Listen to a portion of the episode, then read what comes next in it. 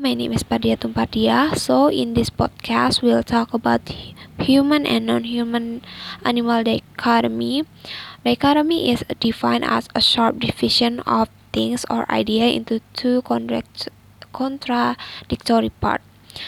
A human and non human animal dichotomy is in a in is in other words and a division between human and non-human animal where human are seen as a different or superior are created to distinguish uh, between human and non-human animals. The reason human uh, non-human animal dichotomy emerged are uh, culture tradition uh, of course is this how and what we always eaten lack of education habit and not being aware.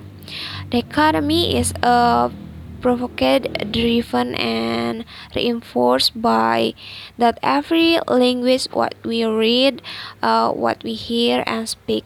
For the example grammatical grammatically correct to use it is referring to non-human animals instead of genders uh, pronouns. Dichotomy diperkuat dengan gambaran uh, yang kita lihat juga misalnya hewan non manusia agar agar uh, terlihat tidak terlihat realistis seperti hewan yang berbicara dalam uh, iklan atau animasi yang membuat hewan atau manusia terlihat seperti manusia tapi direncanakan untuk tidak dianggap serius. The reason why uh, ecolinguistics involved here because language uh, language is part of ecosystem.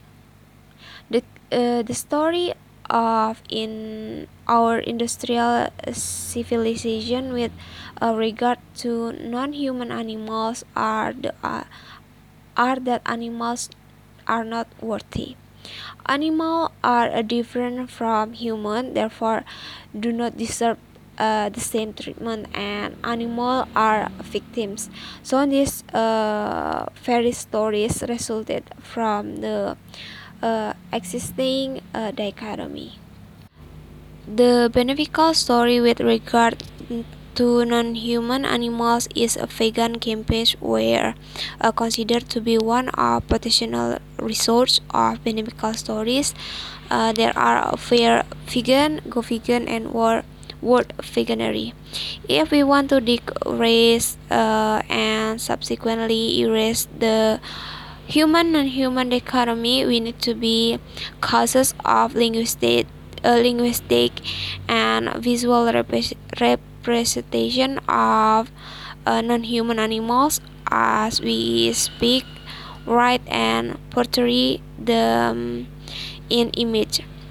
So for the example uh, when we saying uh, beef conta- contains a lot of saturated fat we can say cow flesh contain a, a lot of saturated saturated fat.